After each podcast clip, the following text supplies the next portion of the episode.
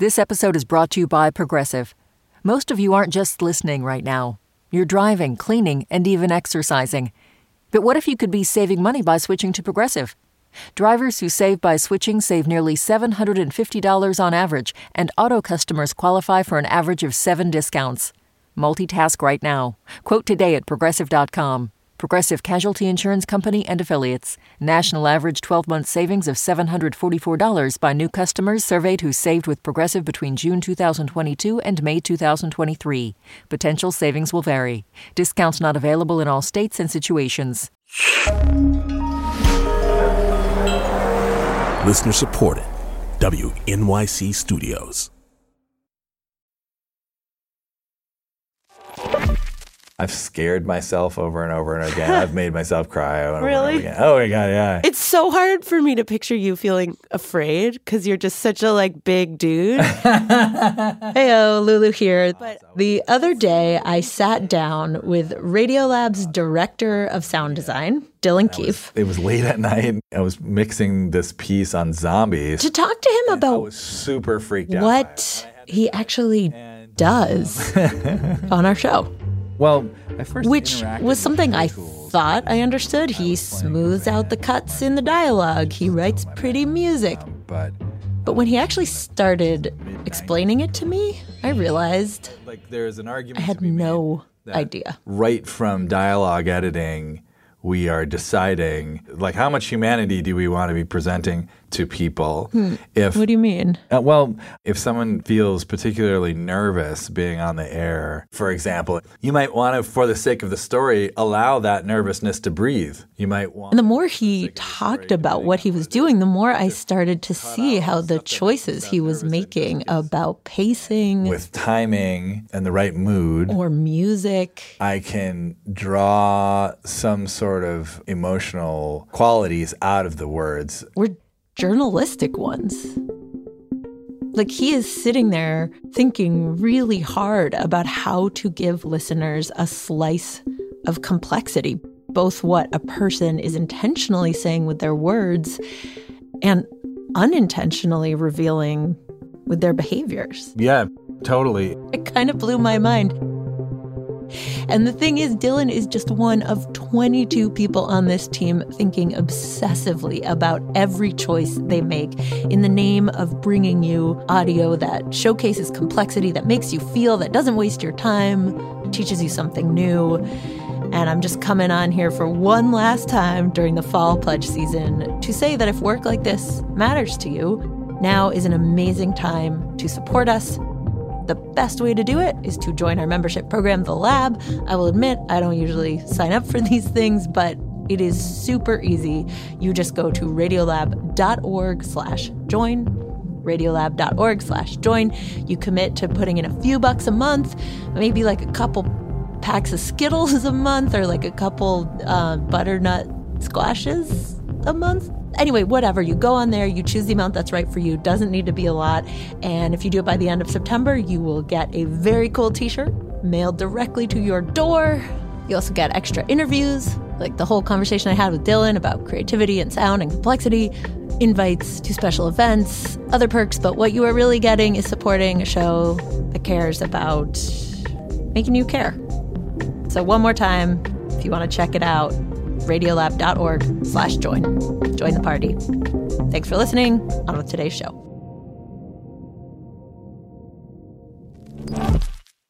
Oh, wait, you're listening. Okay. All right. Okay. All right. You're listening Listening to Radio Lab. radio Lab. From WNYC. See? Yep. Okay, Latif. Hello. Hello. Welcome Thanks. to Radio Lab. Uh, Where am I? While you were on vacation, Mhm. I got into some reporting hijinks. Okay. Okay. Well, where did you go on vacation? I went to Iceland. Okay, so as you were like flying down over the island, your family's all beside you, I'm guessing covered in snacks. Underneath you in the ocean, hmm there was a pretty stunning and kind of terrifying thing happening. Okay. And you were gone and I was curious, so I decided to plunge in, so to speak. Okay. There he is with all his books. You look like such a mad librarian. Yeah. Anyway, hey Hank, I got my. I also brought Soren, our editor, with me, and together we called up the guy who I first heard about all this from. I'm Hank Green. I make internet content.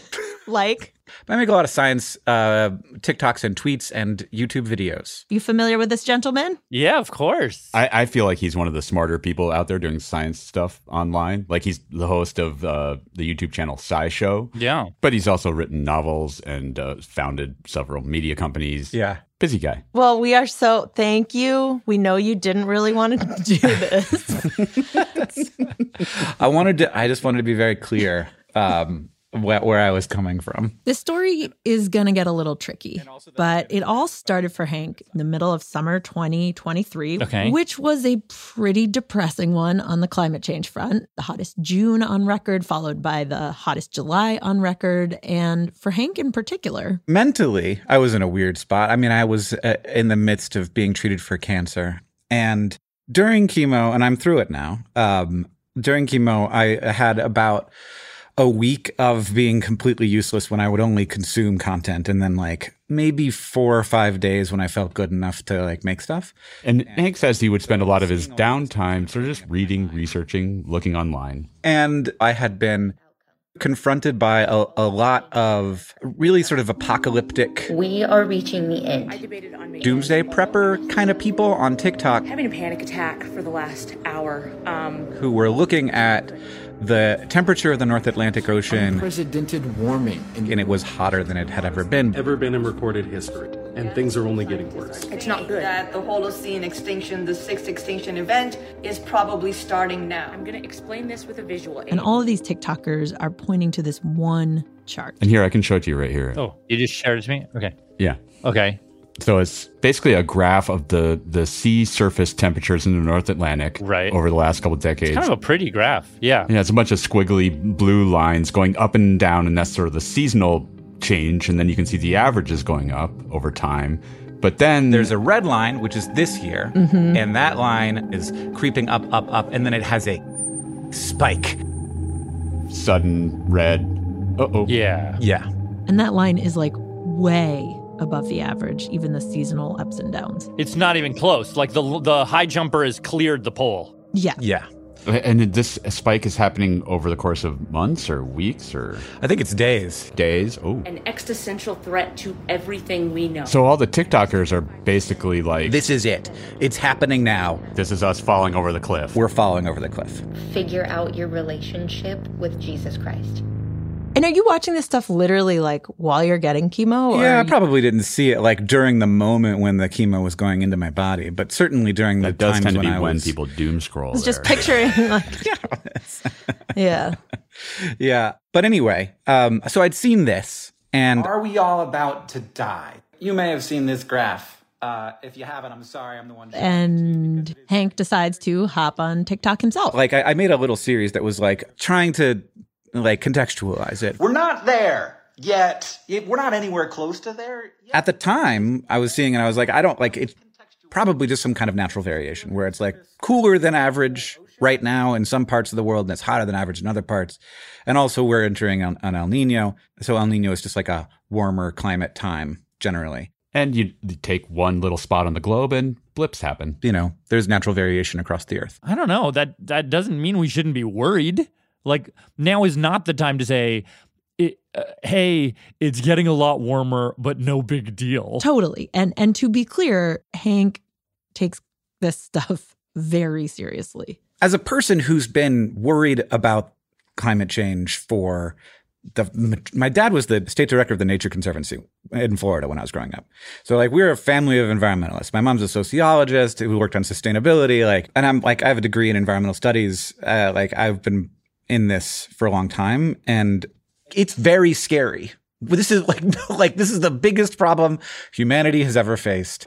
But, you know, there's sort of a debate that's like, do we need to get people more scared about climate change?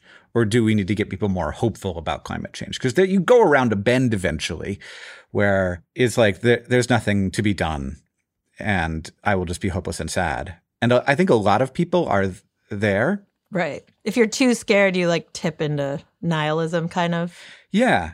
And this is like it's going to be like a bell curve of worry that we're all on somewhere. And in order to get Yeah. like everybody to the appropriate amount of worry, we're always pushing some people to way too worried.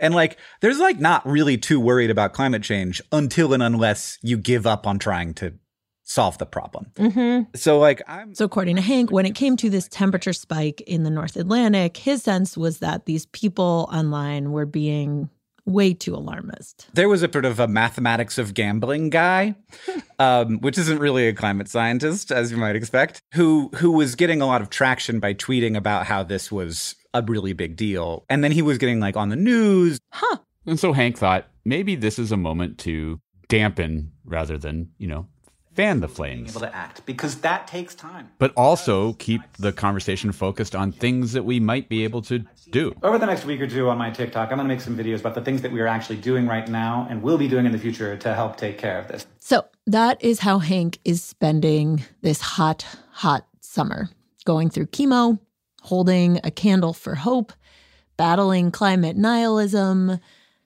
And then I was scrolling science news in bed late at night, try, like before going to sleep, like I do. um, Yep. He comes across a link to an article that made him sit straight up in bed. yeah, um, it's like eleven o'clock at night. I have to get up at seven thirty in the morning, and I'm like, oh, I'm gonna read a lot right now. Okay, so the thing he sees it's this article in Science. It's a write up of three recent studies. And what they found is that the spike in the North Atlantic sea temperatures, this like troublingly warming water, This year's spike. That one we were this talking year's about. right? recent Yeah. spike Yeah. may have been caused by this thing, which is that a few years ago, the UN put into place some regulations that forced cargo ships to start burning cleaner fuel to, you know, reduce the pollution that they make. And that, doing that good thing, these papers said, that caused the water to get warmer. yeah, Wait, so so they're saying that getting rid of pollution that you would think would make the problem better is actually in this one spot for a while at least making the problem worse. Right. How? All right, so let's go back to before this regulation, this change had happened. All these big, hulky cargo ships are crisscrossing the North Atlantic, chugging along with their big smokestacks, puffing out big plumes of smoggy smoke. cargo ships burn like the dirtiest oil. It's like the oil that's left at the bottom. Like that mayonnaisey, black mayonnaise. yeah, you have to like heat it up Yeah. before it'll even flow, kind of oil. And so there's all this carbon dioxide going out into the air, of course, but there is also all this sulfur dioxide going out into the air. Okay. And that's horrible. Sulfur dioxide is bad for people. It's like it's bad to breathe.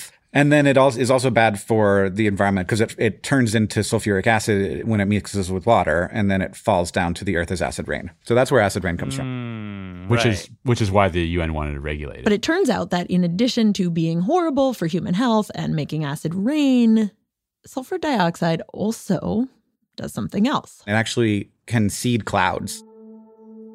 As the ship goes by and it pumps the sulfur dioxide up, you can see, just like kind of a contrail that a jet would leave behind, you can see they're called ship tracks. Hank actually showed us a, a picture of this that was taken from from space. These tracks are like so big. It just looks like giant zebra stripes over the ocean of just white. When there's the right amount of heat and water in the air, you get all of these extra clouds that you normally wouldn't get. Okay. And the clouds reflect the energy of the sun into space. So instead of hitting the water and heating up the surface of the ocean, it hits a cloud.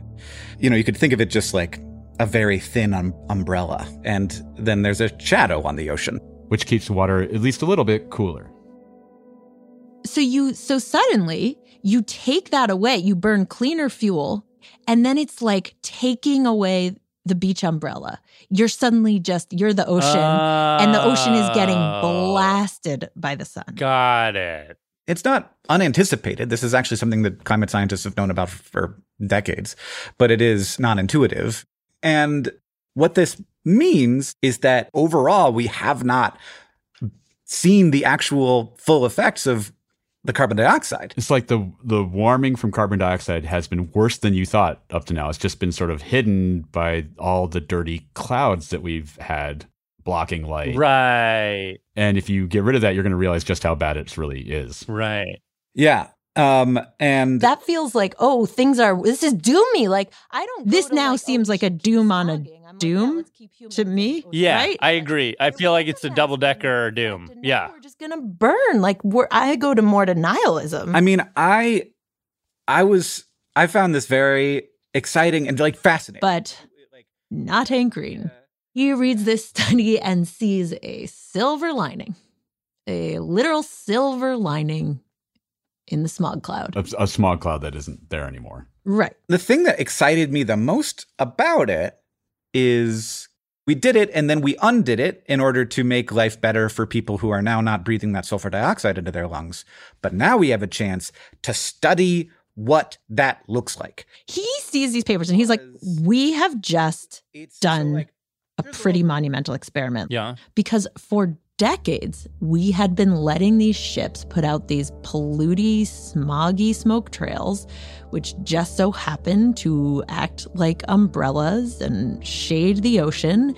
And now that we've taken the umbrella away, we can measure how big or small that cooling effect was. But then the broader the broader question is can you then if we were doing it before and it and we know what the effect was, can you then find another better way to do it intentionally without putting the acid rain stuff, smoggy stuff in the air? Huh.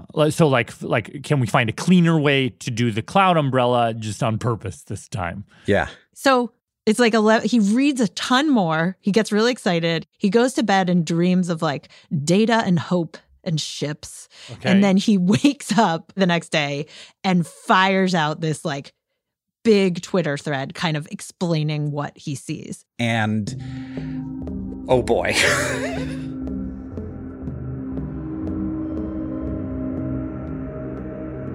When we come back, we are headed straight into the hot water that Hank's hopes landed him in. Stick with us.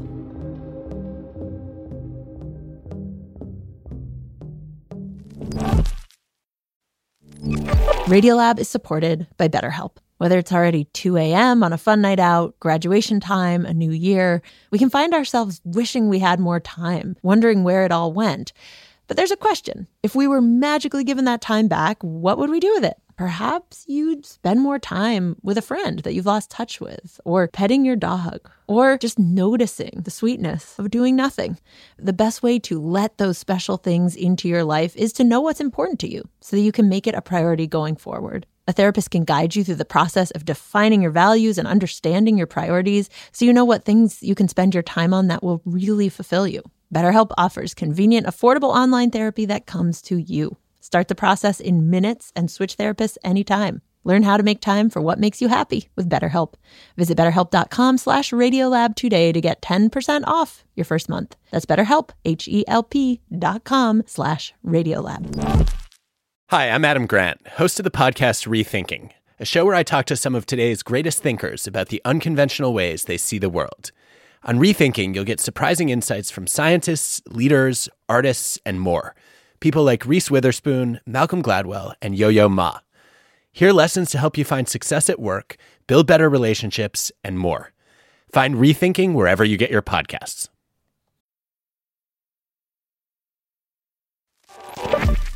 Lulu, Latif, Radiolab. We're back talking with Hank Green alongside our editor, Soren Wheeler.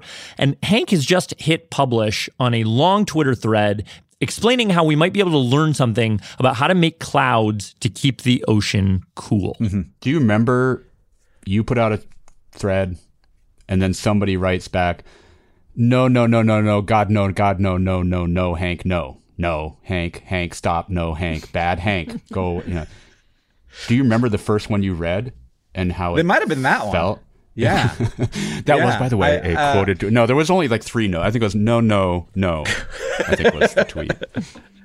Um, I mean, certainly it triggered like, please explain to me what I have stepped in here. So, what Hank had stepped in was a heated and sometimes vicious debate this whole line of research is unethical and a bad idea. among climate activists It's a sign of desperation. and climate scientists Cat's out of the bag. People know these these options exist. Some about a little thing called geoengineering. This would not be the first choice. No, or third or fourth choice. So, geoengineering 101, what is it, first of all? So yeah, the uh, geoengineering is just any way that you would change the planet intentionally. But but in general, when it comes to climate change, we're talking about decreasing the amount of heat in the system of the planet. Like just do whatever you can to cool things down. Right. And the simplest way you could imagine is like putting a giant mirror in space and reflecting some of the sun's light back. And then there's like a shadow on the planet in that area. Like, that's not really what is being proposed. But, okay, I will say that until very recently, I thought this work of geoengineering was kind of like futile hubris. Like you read these stories Right. of people in the 19th century shooting Mhm. cannons into clouds to try to get rain to reduce drought. Or like Mhm, I mhm. read about like the Moscow mayor Yuri Luzhkov trying to spray a mist of cement on clouds to prevent snowfall. Yeah. A mist of cement is never a phrase I thought I would ever hear. So like to me I thought geoengineering was like not actually that realistic. But what I've learned in talking to Hank and digging into all this stuff is that no, the technology is there now and there are some serious proposals from serious people being entertained seriously in- including a proposal To put sulfur dioxide in the stratosphere. Now, to be clear, I mean, like Hank points out that th- that this is very different than the ship clouds he got excited about because those are lower down, they're local, and they disappear on the scale of days. Whereas sulfur dioxide in the stratosphere, would float around the whole planet and be a very thin umbrella wherever it ends up. And also in the stratosphere, it would stay there for a long time, How long? like years. and there's a lot about this that we we just don't know. Like we don't know exactly what's going to get coolest, what's going to get warmer. We don't know how diseases are going to move around in that world. So there are a lot of people who understandably when geoengineering comes up are like no no no no no because they're thinking about these unintended consequences, you know, and there's scientists who study this stuff. Like if the tropics cool, they might dry out. And then you have less monsoon and then you get crop shortage Right. and like then you actually might get more dust. right, right, right, right. There is going to be a chance that it's really bad for everyone, that you set off something that you didn't intend to set off. And then there's also the problem of there are going to be people who did not decide to do this who are going to be negatively impacted. Right. Hubris is is like that that like we we finally found the textbook definition, you know? Like let's change the whole planet, the only one we have and just hope. So Hank is like, yeah, global geoengineering where you don't know what the effects are, that's bad. Yeah, it's terrifying. But the opportunity to learn a bunch about this extra cloud formation over the last decades. Here's an area of the planet that's like we created clouds on, and now we're not creating clouds on it anymore. And we get to see what the effect of that is. H- Hank's point is that we can take this smaller local thing that already happened, look at the data, and find out did it have no effect or half the effect we thought, or only over here, but it turned out in the long term it had a different effect. Those are all questions that would be really useful to know the answers to. The the opportunity to study this is huge. And I don't like I don't know how else we'd get data like this. So he's not saying do it. He's just saying like research it. But that brings us to the other flavor of anger Hank was seeing in response to his thread. There were people who were like, shh, don't tell people about this. There are some people, including climate scientists, who say we shouldn't even talk about geoengineering, like at all. Yeah, that um their main thing is you don't give the fossil fuel industry a way out that's not don't burn fossil fuels anymore. Yeah, yeah, yeah. Because that's the not not to not to belittle that. Because like that's the trap. That's that is like a purposeful playbook pioneered by the tobacco industry. You know, it, it casts doubt, uh, but also point in every direction at any possible shiny thing you can that will distract from the one thing, the one big thing that you are doing that we actually need to change for anything to get better. Yeah, and I've seen it And I saw it in response to that thread. I saw people say, see, environmentalists were wrong the whole time.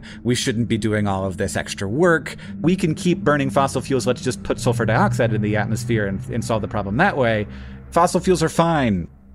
Like I saw that. Even as you all are describing geoengineering, like my back gets thrown up and I'm like, oh God, like I'm I'm nervous about that. I'm nervous about talking about this. Yeah, no, I I I I hear it. Like and I think it's a real question whether it's dangerous to even talk about geoengineering in case people think, "Oh, okay, let's let's go ahead and do that," or they think it means that they don't have to worry about reducing fossil fuel emissions. But oh, if we don't talk about it, they'll still find it and they will joyfully misinterpret it and it will be the first time a lot of people hear about it. Mm, yeah. And I'd rather have it the first time that people hear about it be from somebody who is perfectly aware that climate change is real.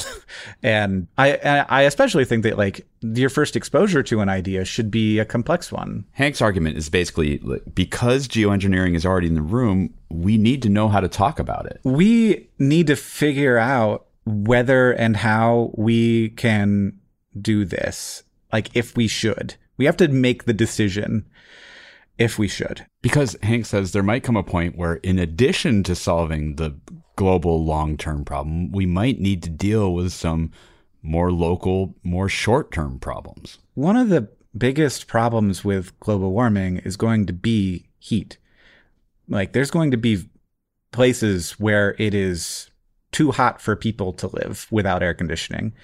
And in those places, if the power goes out, people will just die. Like, like in in ways that we've never seen. Like heat ha- kills people already, but like the we like we need to be confronting the reality that like heat is very deadly, and there are going to be people who are going to be thinking like, are is there a way to just make it less hot right here, right now? Yeah, but and, you do, but you don't want to go back to putting sulfur dioxide into the atmosphere. I mean, but like you could do it with other stuff. So oh. you could also potentially, though this has not been researched as much as it needs to be, just shoot seawater into the air, which is around. Like there's a lot of seawater yeah. uh, when you're on the ocean.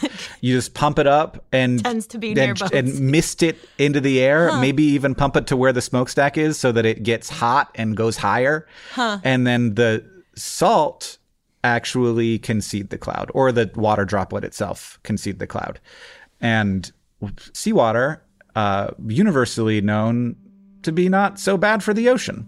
And you'd get your umbrella made of like virginal seawater. That sounds yeah. so great. They're doing it in Australia right now. It's called apparently marine cloud brightening. Yes. So in, in Australia, there's a small scale experiment that's just trying to make the clouds over the Great Barrier Reef brighter hmm. to try and save the Great Barrier Reef. Try to put a little bit of a cool on that and slow yeah. things down. Oh. Mm-hmm.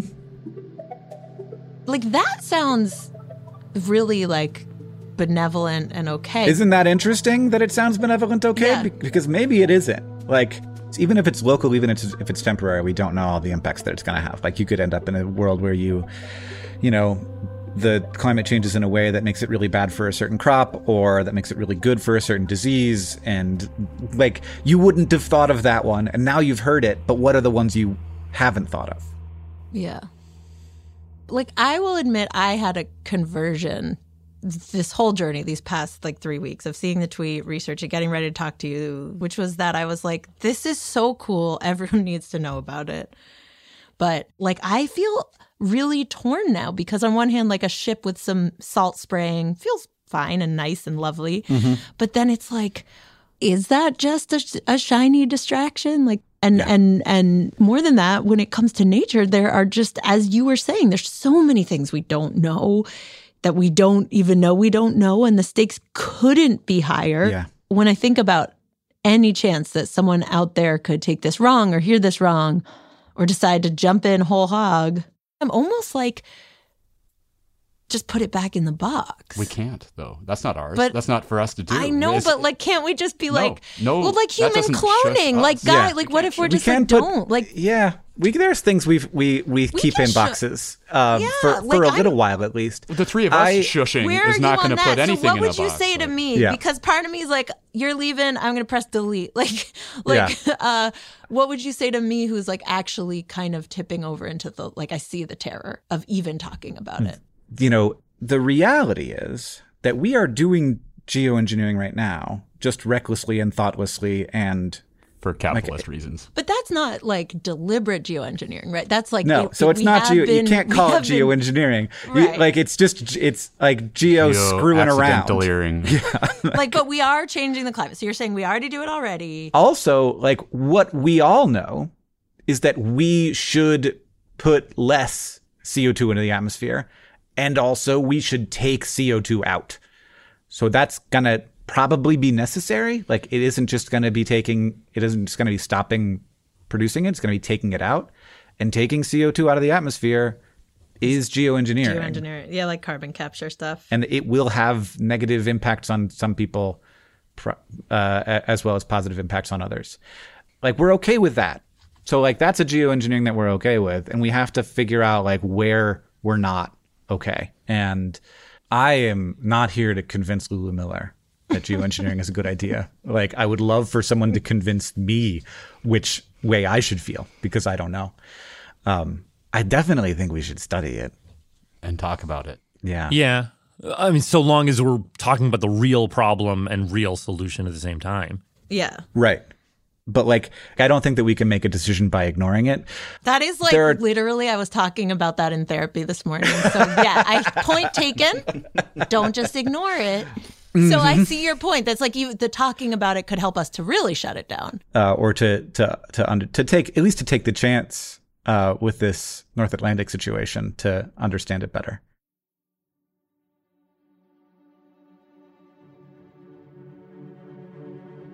The difference between how bad it is now and how bad it is it could get is very big. And weirdly that makes me hopeful because it means that there's slack. And I've I don't know, I like really I believe in humanity. I think that we're remarkable problem solving machines when we recognize problems and uh, look for truth and work together. And you know, that's what science is about.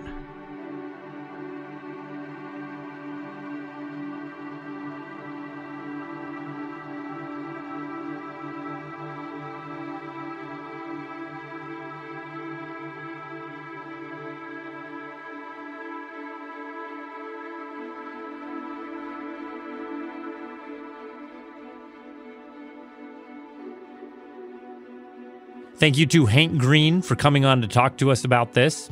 Big thanks also to Dr. Colin Carson at Georgetown, who studies the potential chain effects of geoengineering, and to Avishay Artsy. This episode was reported by Lulu Miller with help from Alyssa Jeong Perry. It was also produced with help from Alyssa Jeong Perry, with music and mixing help from Jeremy Bloom. This is Radiolab. Thanks for listening. Radiolab was created by Jad Abumrad and is edited by Soren Wheeler. Lulu Miller and Latif Nasser are our co hosts. Dylan Keefe is our director of sound design. Our staff includes Simon Adler, Jeremy Bloom, Becca Bressler, Ekedi Fausther-Keeys, W. Harry Fortuna, David Gebel, Maria Paz Gutierrez, Sindhu Gnanasambandan, Matt Kielty, Annie McEwen, Alex Neason, Sarah Qari, Anna Rascouët-Paz, Alyssa Jeong Perry, Sarah Sandbach, Ariane Wack, Pat Walters, and Molly Webster, with help from Timmy Broderick. Our fact checkers are Diane Kelly, Emily Krieger, and Natalie Middleton. Hi, this is Tamara from Pasadena, California. Leadership support for Radiolab science programming is provided by the Gordon and Betty Moore Foundation, Science Sandbox, a Simons Foundation initiative, and the John Templeton Foundation. Foundational support for Radiolab was provided by the Alfred P. Sloan Foundation.